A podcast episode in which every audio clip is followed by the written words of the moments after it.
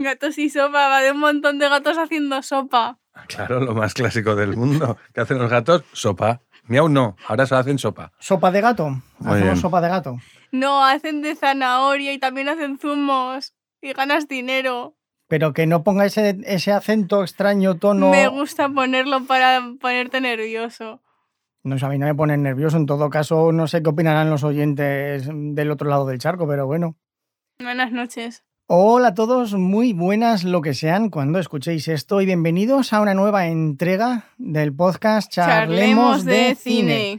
Nueva entrega y especial entrega, la número 100 para ser más exactos. ¿Cómo pasa el tiempo, eh, don Fenrir? Pues sí. ¿Usted se imaginaba que íbamos a llegar a 100 episodios publicados? No, la verdad. Yo tampoco. Como es el episodio 100, eh, tenemos a Don Juan, que por cierto, la otra vez que estuvo aquí con nosotros ya grabó. Dije que era Don Juan, pero no dije que era dietista, nutricionista y es el pesado al que le estoy haciendo el podcast Factor Intrínseco. Él pone la ciencia y yo pongo que sea soportable el podcast.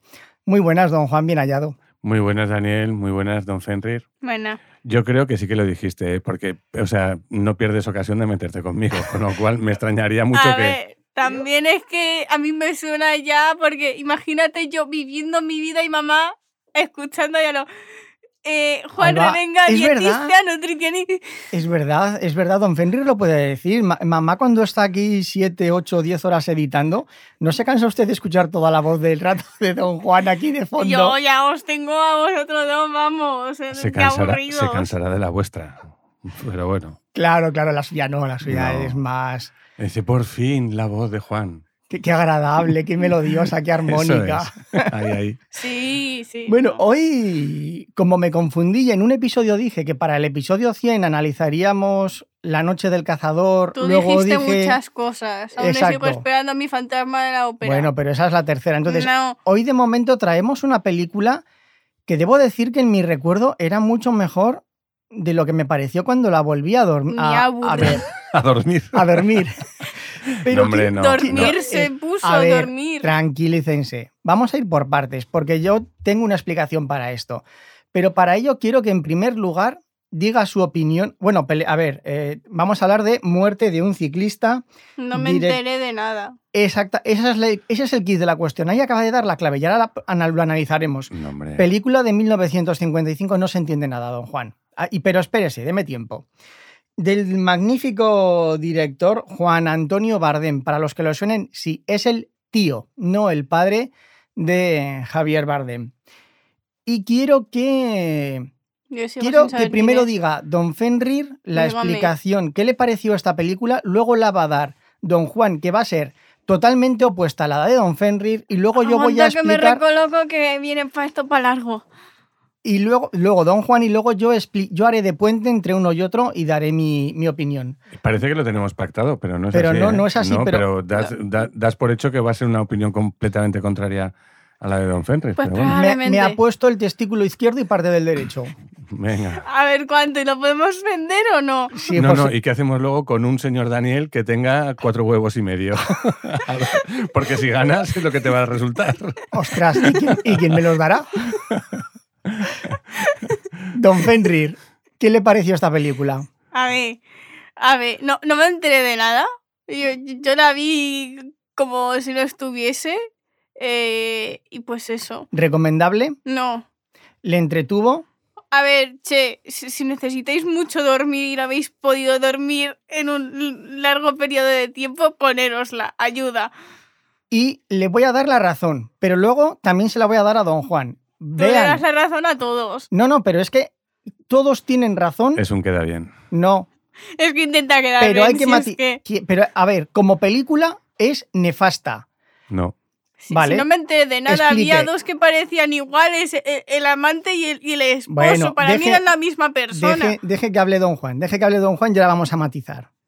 Peliculón, yo creo que lo vi, la primera vez que la vi me la, me la trajo mi, mi mujer en el año 90 y mucho sería más o menos. Y yo la verdad que tenía unos ciertos prejuicios con, con el cine español. Y pensé, yo, bueno, un cine español que trata de ser un thriller, em, por lo menos de suspense, no tanto de acción, evidentemente. Digo, eh, la vi con bastantes, o sea, la empecé a ver con bastantes reparos, pero me sorprendió gratamente. Empezando por Lucía Bosé, la, la protagonista, que madre mía, qué guapa era esa mujer. Y, Eso y- lo decía Franco. ¿Cómo? bueno, pues mira, Aguanta. ahora, ¿me estás intentando hacer algún vínculo con Franco? ¿Con Paquito? No creo, ¿no? No, no, no. Vale, vale. No, pero es que Lucía Bosé, todo el mundo sabía que era muy, muy roja. Año 55, para el que no Como sea de España, roja. eh, dictadura dura. Y entonces todos le decían a, a Franco, pero esta película es revolucionaria. Y él decía, bueno, pero esta chica es tan mona, es tan guapilla, que no puede ser mala. En la película tuvo pro- serios problemas para, para publicarse, ¿no? ¿Cómo se dice? Para estrenarse, ¿no? Sí. Pues luego, por- luego hablaremos Sí, de la hablamos, censura. hablamos de eso y tenemos que también contar un poquito la trama, ¿no? Porque Sí, estamos aquí sí, sí, hablando, sí, sí. Pues me gustó, me gustó el guion porque fue rápido, directo y al grano. A mí no se me, se me hizo lento porque lo que tienes que ver es las tensiones en las que se ven cada uno de los protagonistas en virtud de su situación y de lo que se ha generado ahí. Esta película es un peliculón para todo aquel que quiera disfrutar del idioma del cine, del, del Mm. auténtico cine, de las tensiones, las miradas, los planos, cómo juegan, por ejemplo, cuando se cabrea Rafa, el crítico, tira la botella y la empalman con los estudiantes, rompiendo la botella. Para el amante del lenguaje cinematográfico y del cine con mayúsculas es de obligada visualización. Para alguien que quiera desconectarse y entretenerse es insufrible. O sea, lenta, pocos diálogos cortos, no, no te queda muy claro todo. Y sobre todo esta película, don Juan, corríjame si me equivoco, yo creo que se utilizó mucho, mucho para meter de soslayo una crítica hacia la dictadura y por eso tuvo los problemas. Entonces yo creo que hay que poner en el contexto esta película, en primer lugar, para alguien que no tenga en cuenta el contexto histórico, yo creo que pierde el 60% de la película. Hombre, ¿Me que- puedo ir ya o, o No. Sí, no, Ah. nos vamos todos, nos vamos tú y yo del brazo y se queda aquí Daniel hablando Venga. de la peli, porque madre de Dios. Palabra de Dios. No, yo estoy dando mi opinión. ¿Usted qué opina? Pues opino que, que evidentemente tienes que estar al tanto un poquito de cuál es el contexto histórico ¿no? en el que se, se produce y las clases sociales que se, ven, que se ven reflejadas en la película. Para mí, maravillosa, una vez que estás al tanto precisamente de, de todo eso y ves cómo se desempeñan, qué papel juegan cada uno de, de los, de los protagonistas. Don Fenrir, Miau. ¿de qué va la película? De la muerte de un ciclista. Contexto. ¿Quiénes están involucrados en la muerte de un ciclista? Eh, depende de qué, de qué- ¿Estamos hablando ahora del título No. o de Escenas. Primera escena. Alguien Ah. atropella a un ciclista. ¿Quién Sí. lo atropella? La, la, la pava esa, la rica? No, la, rica, la rica no. Bueno, matizaremos. Sí, la rica. ¿Y el otro quién es? Su amante. El, el Escalón. so- profesor. Vale, un profesor. Es decir, proletario. Ese, ese- ese es un Con estudios, pero proletario. Sí, pero venido a menos, ¿eh? porque él proviene, ese profesor, el amante, proviene, Juan, por cierto, se llama, toma de Don nombre, Juan. Don Juan, Es un don Juan, además. proviene de una familia de alta alcurnia, o sea, proviene la familia o la casa donde vive con su madre y todas esas cosas, es- eh, tienen criadas, le sirven la sopa, con, eh, la sopera viene con tapa, o sea, el contexto es, el- esa familia viene de Regio Abolengo, quiero decir, es- está bien considerada. De hecho, su hermana está casada precisamente con la hermana de Juan, la hermana del amante, está casada con ese grupo de personas de la alta sociedad. Que él dice, yo puedo ser lo que sea gracias a mi cuñado. Eso es. Con. Rafa. Y ella, usted ha dicho la rica. ¿Ella es rica? Porque Sí. hay- seguro. ¿O es su marido? Es su marido. Hombre, tampoco es que las mujeres pudieran ser ricas Sí, aquel sí que podía, de familia. Pero ¿recuerda una escena en la que el marido le insinúa como que sabe que ella está haciendo algo o que la gente murmura? Que le dice, tú tienes apellidos y yo tengo dinero. ¿Recuerda esa escena, don Fenrir? Sí, lo de la, la- la- la- la- el, el discurso que tuvo sobre los Sí. apellidos. ¿Y puede explicarlo, por favor? Más o menos con sus palabras, lo que venía a pues, decir. Se, se le puso ahí a lo- los apellidos. Tú tienes apellido, pero es que yo tengo el dinero. Los apellidos se pueden ensuciar, pero el dinero no. Muy bien. Oye, pues a ver, tiene memoria, ¿eh? Para estar aburrido. Lo, lo vimos ayer, hombre. Bueno, sí, pero sí. ¿Y qué quiere decir? Con lo, qué, sí- ¿Qué implicaban los apellidos? Bueno, a día de hoy también implican los apellidos. Sí, sí, ¿eh? sí, ya Sí. te digo yo. Sí. Pero en aquella época era ya descarado. Eh, ¿Usted tiene una idea qué qué quería, qué quería decir con lo de los apellidos? Pues que no sé, apellidos. No sabe lo que significa la implicación. No. Do- Don Juan, sí. A ver, don Juan, ¿qué implican los apellidos? Sobre todo en aquella época. Implica visibilidad. Eh, este señor tenía dinero, su mujer con la que se casa, que es la que tiene los apellidos, además estaba eh, pues muy bien, muy guapa, muy, Sí, bueno, pero podría haber sido un cardo borriquero y se hubiese estupenda. Sí, pero no te creas, ¿eh? yo creo que ejercía la, la- la labor de mujer florero, ¿no? Eh, mujer para, para lucir. es que que, si además tiene, que si además tiene apellidos, pues miel sobre hojuelas, ¿no? Que Pero usted, ¿qué todo- opina? ¿Que prefe- ¿Él qué valoraba más? ¿Mujer florero o apellidos? Yo creo, creo que los apellidos, pero Yo- no. Yo, cre- pero yo bueno, creo que sí. Viéndole a ella, la verdad es que no lo sé, porque Ya. era guapa como ella sola. Y también se lo dice lo de que le gustaba mucho porque también era guapa. Era esta. Don Fenrir, entonces tenemos aquí que aparecen dos familias venidas a menos. Uno que consigue trabajo gracias a que su hermana se casa con alguien de poder y le consigue trabajo. Y la otra que también tiene apellidos pero no dinero, que se casa con alguien que tiene dinero. ¿El ciclista en qué escalón social estaba? En el más bajo. No hay escalón para él. Pobrecito no, no mío, hay, ¿verdad? está en el suelo. Eran como la regula y, y- Sí, y sí, demás. tal cual, tal cual. No tan exagerado porque vivían en una ciudad, pero sí. Y luego tenemos otro escalón social, don Fenrir. ¿Recuerda cuál es? Otro personaje importante, con un escalón social distinto. No. El que parecía una marioneta. Eh, Ah, el Rafa este. Sí. ¿Qué escalón social tenía Rafa, don Fenrir? ¿Se atrevería a intentarlo? El más alto. Mm, Burgués, burguesía. No tenía nada. Ah, No, ese estaba en lo alto de la tapia, como me dijo una vez un amigo, un amigo mío. Se podía caer de los dos lados y caer en el lado de, lo- de la alta sociedad y podía caer también en el otro, en el del vulgo pueblo, sin desentonar. Siendo, Pero tenía talento musical, artístico y tal y cual, y entonces pues lo vendía a los de la alta sociedad. pero los de la alta sociedad, cuando se intentaba pasar, lo empujaban para el otro lado. Sí, efectivamente. Estaba ahí en, la- en el alto de la tapia, pero. No te pases que te metemos una pedrada. Efect- efectivamente, que tú vienes de allí, te quedas ahí, nos tocas el piano y nos traes las gracias y cuentas chistes y poco más. Don Fenrir, ¿qué discurso hacía siempre? Iba a decir don Juan. El, el Rafa este, ¿qué discurso hacía? No sé. Eh, yo soy el más listo, vosotros me invitáis, más o menos lo acaba de decir él. ¿Se acuerda lo que le echaba en cara a Lucía? A, que no- ¿Cómo se llamaba en la película? Yo creo que era Lucía también, ¿eh? Puede ser, Creo que era Lucía también. puede ser. ¿Qué le decía a, a Lucía o la, Laura, a mí me suena Laura. No, Bueno. Laura no era.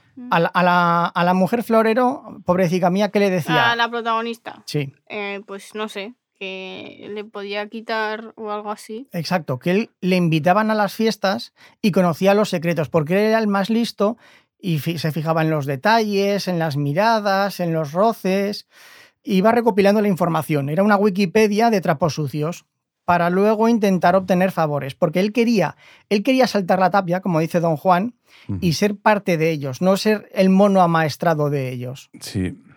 Pues ya lo era. Sí, no, no, no, no, no, no, sale de ahí. Sí, se sigue quedando ahí en, el- en lo alto de la tapia que no le dejan bajarse. Eh, yo haría un resumen que me parece muy, muy llamativo. O sea, el, el resumen de la peli es una pareja de amantes, ella eh, acaudalada, acaudalada o casada con un tío con, con mucho dinero y él, el- la otra parte del- de esa pareja, em, bueno, con poco, pocos posibles, no muy, con apellido, pero no, pero no se estaba desempeñando mucho. Matan a un ciclista por un accidente, sin querer, en el coche cuando vienen de una aventura suya, y toda la película consiste en ella preocupada por el qué dirán, que no se descubra, y él preocupado por la familia del ciclista y por la responsabilidad de haber matado a un, a ciclista. Hay que decir que matan al ciclista y que no se enteran, ah, bueno, saben que le han pegado, que, que, que lo han tirado, pero no se enteran hasta el día siguiente o dos días después en el periódico de que lo han matado.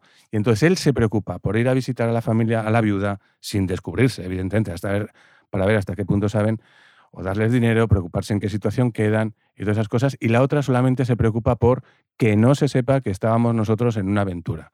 Claro, porque si dicen lo hemos atropellado nosotros, que lo podrían haber dicho, dirían ¿y qué hacíais juntos? ¿De dónde veníais a esa hora? Y entonces, claro, la gente ya se destaparía el pastel. Y esto es lo que sabía Rafa, porque Rafa no, no ve cómo matan al ciclista o cómo lo atropellan por, por accidente en, en plena carretera, pero sí que los debe de, de ver venir, llegar en coche. Claro.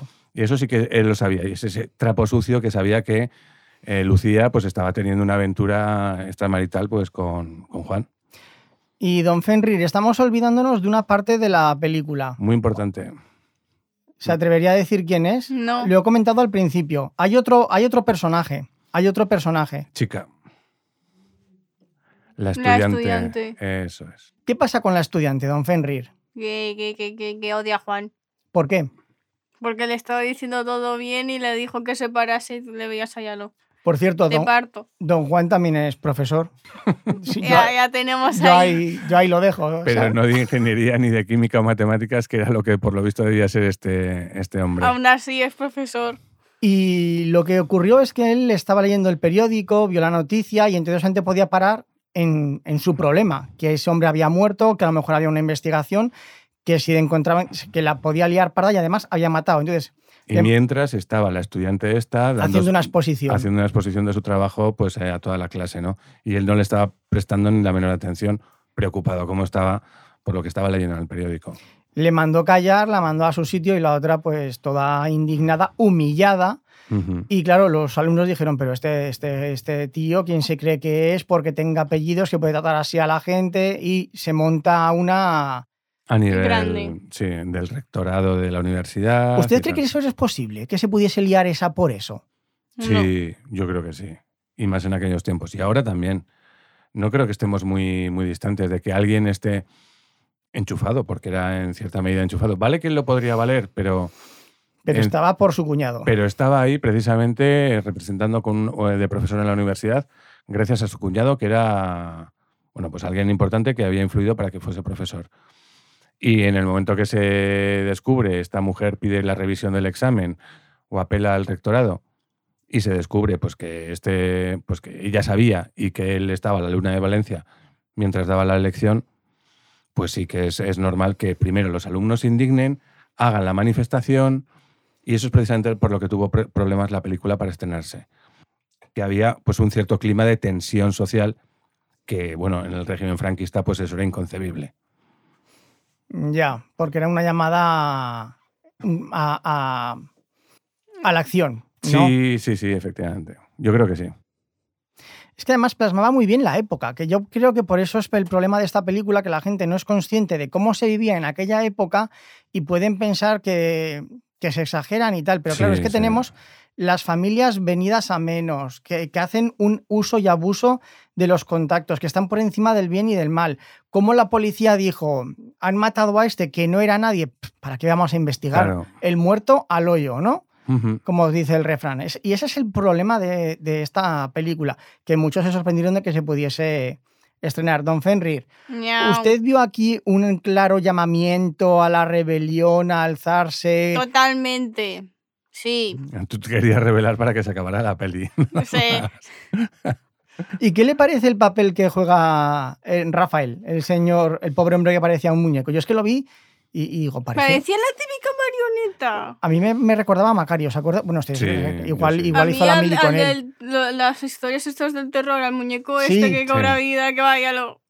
Anda, es verdad, es verdad que además en las series americanas lo ponen mucho el, Sí, que, que no sé por qué consiguió tanta fama ese muñeco, pero oye, está en todas partes. Te giras y ahí está. ese, ese muñeco. ¿Cuál? Y luego Sí. le enseño la foto. Vale. Hay un muñeco que es muy típico de cuentos de terror que, apa- que aparece, ¿no? Es como una El- marioneta. De ventrílocuo. Sí. Sí. vale, vale. Ya sé, ya sé. ya. El que tiene las estas pintadas y todo eso que tiene. Bueno, el, y, y el caso yo creo que, que es ese precisamente, el, el- el papel que, que- que desempeñan ante la misma circunstancia Juan, el profesor, el amante profesor, y Lucía ante la muerte de un, de un don nadie. Me, lla- me llamó mucho la atención también el lenguaje en el que eh, están ahí los sirvientes, porque cuando van precisamente o se ponen de relieve que están los de la alta sociedad celebrando sus, sus araos, sus fiestas y sus bodas también, cómo hablan los sirvientes, los camareros, a, pues eso, a sus, a sus señores, ¿no? En el, ese amandar. Tienes toda la sensación, no sé si lo comenté también con lo de los santos inocentes, en el que nosotros nos escandalizamos cuando vemos películas de, esclavitud, de la esclavitud y de cómo tratan a, los negros, pero, es que resulta que, en España era igual, y- pero sin, sin tener que poner simplemente la raza, simplemente por una cuestión de procedencia social. Eran auténticos sirvientes y esclavos. ¿Y se da cuenta que esos mismos sirvientes a don Juan no le trataban igual? Y dijeron, pero usted no es Juan no sé qué, pues tire que le están buscando ahí abajo, que es la policía. Ujú. A él no le trataban con la misma... No, porque él tenía apellido.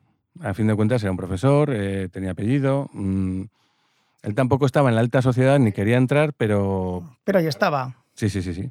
sí, sí.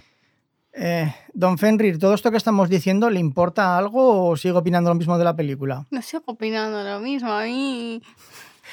No es entretenida y, y ya está. Sí, Eh, sí lo es. Sí, sí lo es. No, sí, me refiero... sobre todo el final. El final fue la parte más entretenida. Bueno, hay que contar el final. ¿Se, se hacen aquí esa clase de Eh, spoiler? por Ah, favor. vale, vale, vale. Vale, eh, antes de hablar del final, eh, ¿usted ha leído El Gran Gatsby? Yo, Sí. no. No, ni lo he leído ni he visto la peli. Las pelis, que creo que hay dos, por lo menos. Es que a mí yo le vi ciertas reminiscencias. O sea, porque más o menos va de lo mismo. Un hombre que tiene un amante, matan a una persona con el coche, conducía a ella y al final él quiere cargar con la culpa y la otra dice, bueno, él va a decir que fue él quien lo mató, yo me lavo las manos y sigo con mi maridito que tanto me quiere y que tiene el dinerito. Eso es el final, ¿te refieres? Eh, Eso es el final del Gran Gatsby. Ah, vale, vale, vale.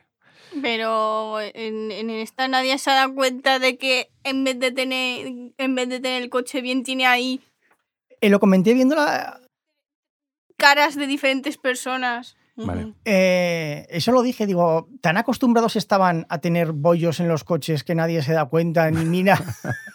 Sí, es verdad. Eso yo también me di cuenta. Digo, hombre, mucho o poco, si le han pegado al ciclista, pues algún desperfecto en el coche tendrían, pero Claro, que igual no van al taller y dicen, no, que se me cruzó un zorro, o un, bueno, un jabalí no, porque le haría un bollo. Bueno, es que yo tampoco recuerdo ahora muy bien la Una película. cabra. La película, cómo se produce el propio atropello. O, yo o creo que dan una curva que le dan de refilón y lo tiran por Sí, la porque cuneta. estaban en una curva, él estaba subiendo y ellos estaban yendo a toda prisa para volver rápido. Pero que al final a lo mejor tampoco le hicieron ningún estropicio al coche. Y es que aquellos coches en aquella época eran tanques. Eran tan. Eso también es Estaban hechos de puro titanio, tú dabas así y se Claro, te rompía la mano. El coche estaba intacto y el de dentro hecho, hecho papilla. Ujú. Entonces, bueno, la película termina que Don Juan decide hacer el bien, el, el de la película, ¿eh? no este Mm. que tengo aquí enfrente mía. No, yo jamás se me ha ocurrido, se me ha pasado por la cabeza el hacer el bien, ¿no? Dice, vamos, a, No, vamos eso- a la policía, vamos a confesar. Y, Bueno, ah, pero él no decide, vamos, él decide, voy a confesar yo. Lo que pasa es que, claro, Quiero que vengas es- conmigo. esta sabe que si él va, pues se destapa todo el pastel. una cosa que me gustó mucho, eh, cuando la última vez que quedan, que Lucía llama a don Juan, le dice no saben nada, no sé qué, le dice, bueno, pues ahora yo voy a coger con mi maridito, me voy a marchar al extranjero Ah, sí, es verdad que me voy a ir dentro de poco, que no te lo he dicho. Me voy a ir a Madrid. y coge y le dice, toma, un sobre, haz que le llegue a la mujer y a continuación echa dinero en, en todas las cajetillas de, la iglesia. O sea, donde se estaba celebrando el funeral. sí. Entonces, eras de, toma, una limosna para esta mujer y una limosna para la iglesia. O sea, le da exact, esa escena me gustó mucho porque daba a entender que para ella era lo mismo, bueno, una limosna. No, era una expiación de pecados. Era simplemente con esto yo ya tengo mi conciencia cubierta y ante Dios y ante los y ante los hombres. Y ese, ese, ese es el lenguaje cinematográfico que digo que, que es muy, No. muy bueno que ver esta película. Tiene detalles muy buenos. Lenguaje cinematográfico que nos da, nos da idea de cuál era la, la idiosincrasia de la época, es decir, la situación de la época. Y la diferencia entre ella y, y don Juan. Y don Juan dice, bueno, pues voy a entregarme, qué bonito. Aquí es donde lo matamos, aquí estaban las trincheras, aquí yo luché. Y coge ella, ¿y qué hace don Fenrir? Coge, empieza el coche y hace brum. y adiós, hombre. La atropella, vamos. Ya no, ya no hay nadie más. ¿Y cómo termina la película, don Fenrir? eh, la mujer intentando no atropellar a otro ciclista y cayéndose por un puente. Sí, básicamente que estaba volviendo apresuradamente después de... ¿Tan mal estaba hecho ese puente? Esa es mi pregunta. Seguramente peor. ¿Sabes? Sí, para, sí. para tan solo A ver, y El, hacerlo adiós. el puente, el coche que era un tanque, eh, Es estaba, verdad que el estaba coche era un lloviendo, tanque. suelo mojado, volantazo. es- ese coche atropelló a dos personas y ni un rasguño. Y Ese- que, era, y que era de noche y que ya y está lloviendo, como dices, y que iba muy rápido porque estaba corriendo para llegar al aeropuerto para pirarse con su marido a Alemania. Porque si no, el marido igual cogía y decía, pues ahí te quedas, perra. Sí, entonces no, sí, ya lo hizo. la estrategia de, de ella era el, el olvido y el poner tierra de por medio y la, la estrategia del otro amante de Juan era entregarse, entregarse y contar toda, toda la verdad. Pero si ya se ha atropellado a dos personas con el mismo coche, no le ha pasado nada al coche, ¿por qué no atropellas a un tercero? No, hay al una marido, cosa... atropella al marido y se queda con el dinero. Exacto, también. No, hay una cosa que cuando vuelve de, cuando está volviendo y tiene el accidente y por no atro- bueno, realmente tiene el accidente por no atropellarlo. Y entonces se descalabra por el puente del coche y se queda ahí inconsciente ella y ahí la gas- gasolina goteando y esas cosas y ya medio muerta. La imagen del ciclista, Mm. la imagen del ciclista que no termina siendo atropellado, de este segundo ciclista, que se piensa en, por un momento, ¿qué hago? ¿Voy y socorro o sigo mi marcha y aquí paz y después gloria porque aquí no se ha enterado nadie qué tal? ¿Y qué termina haciendo? Eso lo dije yo ¿Mm? y don Fenrir dijo que iba a dar aviso. Sí, Sí. sí, sí, sí. yo Claro. también. Claro, pero- va a pero- dar aviso a la casa más también. próxima. Claro, pero él Sí. se larga. Bueno, va- Bueno, se, larga, pero para, para, pedir Claro, ayuda. Ya, Sí. ya, pero A ver, que, que podía haber bajado a ayudar. Exactamente, que podía haber Bueno, bajado bien. a sacarla del coche, imagínese, es- saliendo la gasolina, podía haber explotado. Mm. O, Pues Hizo- precisamente por hizo eso va a pedir ayuda. claro, por eso dice, bueno, yo, yo, mi buena obra es avisar, Sí, que ayude sí. otro. Chepa, se, se, se le ha muerto, creo que se le ha muerto la mujer, ¿cómo se veía? Ujú. Hombre, pues a ver, seguramente estaba muerta. Tiene, tiene mujer. Vale, eh, eh, creo que se ha caído por el puente. No, hombre, No, no es un cosa accidente. mía, sino que hizo boom y Llame, adiós. bueno, llamen a quien proceda y que venga una ambulancia o los toreros o quien sea. Sí. Como, eh, me imagino tan solo como el típico, oye, usted tiene un perro. Es que, que- es que ha atropellado a uno y me gustaría saber si es el, el suyo. Eh, Pues, pero con la mujer. Oye, ¿tiene usted mujer? Bueno, o conclusión final. Yo no tengo nada más que decir sobre esta película. A mí me parece, si te gusta el cine con mayúsculas, es una película que hay que ver. Y si buscas entretenimiento, sigue buscando. No, si buscas, ahora hay que ver qué tipo de entretenimiento. Es que Liviano, no tiene vamos a ver, ningún tipo momento, de entretenimiento. Un momento, ¿las películas de miedo son entretenimiento? Sí. si te gustan. Claro, pues eso para, para el que le vaya. Entonces, hacer una lectura de la sociedad de aquel entonces, con esos marcos, con esos clichés, con los personajes tan estereotipados y tan típicos, es que hay que verla, porque, porque es que era pero si uno está acostumbrado a ver la de Scream, sé lo que hiciste el último Sí, verano y, y venga. Transformers y cosas así, pues no. Claro. no es una- no es- o sea, No al es- que le guste Transformers no es la peli que tiene que ir a ver. Es, es a lo que voy. Si te gusta el cine con mayúsculas, la tienes que ver. Si te gustan Avengers, Spider-Man y similares, pues no. no. Spider-Man está metido en Avengers. Me da igual, ya, pero es igual. Don Fenrir, conclusión final, algo que decir, algo que aportar, opinión, Nada. nada, me lo temía. Don Juan, Que a mí para estas pelis, ya sabéis, me, me encanta comentar. Mm. Eh, Un día igual me, me- me llama José Luis Balbín en la clave y vamos, hacemos una nueva reedición. sigue vivo. No lo creo, Ostras, pues si, si le llama, lo grabo. Sí. Yo- entonces, a- ojo, ahí damos un pelotazo, ¿eh? O yo qué sé, José Luis García o lo que fuera. Ay, todo este tipo Este sí de... que está vivo, ¿eh? todo este tipo de programas, que antes además eran de máxima, bueno, la clave, programa Mítico de los mítico 70-80. Sobre análisis de cine con gente que sabía de lo que hablaban o como De aquí. política también. Bueno, eran tertulianos, pero de verdad, con papeles. Sí, sí, sí. ¿Y fumaban? Fumaban- papel, papel fumaban. de fumar y pipa. y ahí, ahí. Fumaban, eso, eso Don Fenrir no lo ha conocido, pero fumaban en la tele. Fumaba el médico cuando ibas a consulta, fumaban los profesores en clase, fumaba Fumaban la- los alumnos en clase. Yo en la universidad, en, en biología, teníamos unos ceniceros a la Universidad de Navarra a pie de cada fila de, de- de sillas. Ojo, cuidado, ¿eh? que se fumaba en clase y en los exámenes.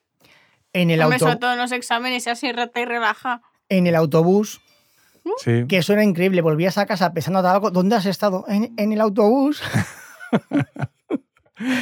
O sea, que va, vas al bar que se llama el autobús, ¿no?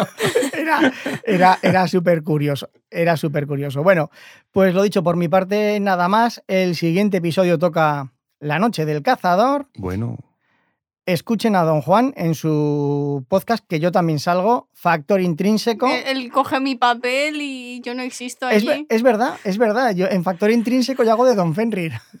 un poco. Sí, porque yo soy el que dispara las preguntas. El, el que se pone serio. Oye, y a veces aciertas, ¿eh? A veces acierto incluso. Sin Oye, tener- un reloj parado dos- da bien la hora dos veces al día, ¿eh? que lo sepas. solamente si es analógico. Eso sí. Y yo he sacado un podcast personal, se llama Daniel Sanz, soy muy original. Enhorabuena, menudo nombre. Eh, pues anda que no lo pensé. Y Y los de Karate Kid, Daniel San. hablo, hablo de podcasting. Si os interesa el podcasting, cómo grabarlo, queréis sacar uno, Y para Pues- la gente que lo conozca, vuelve charletas. Menudo spoiler se ha cascado.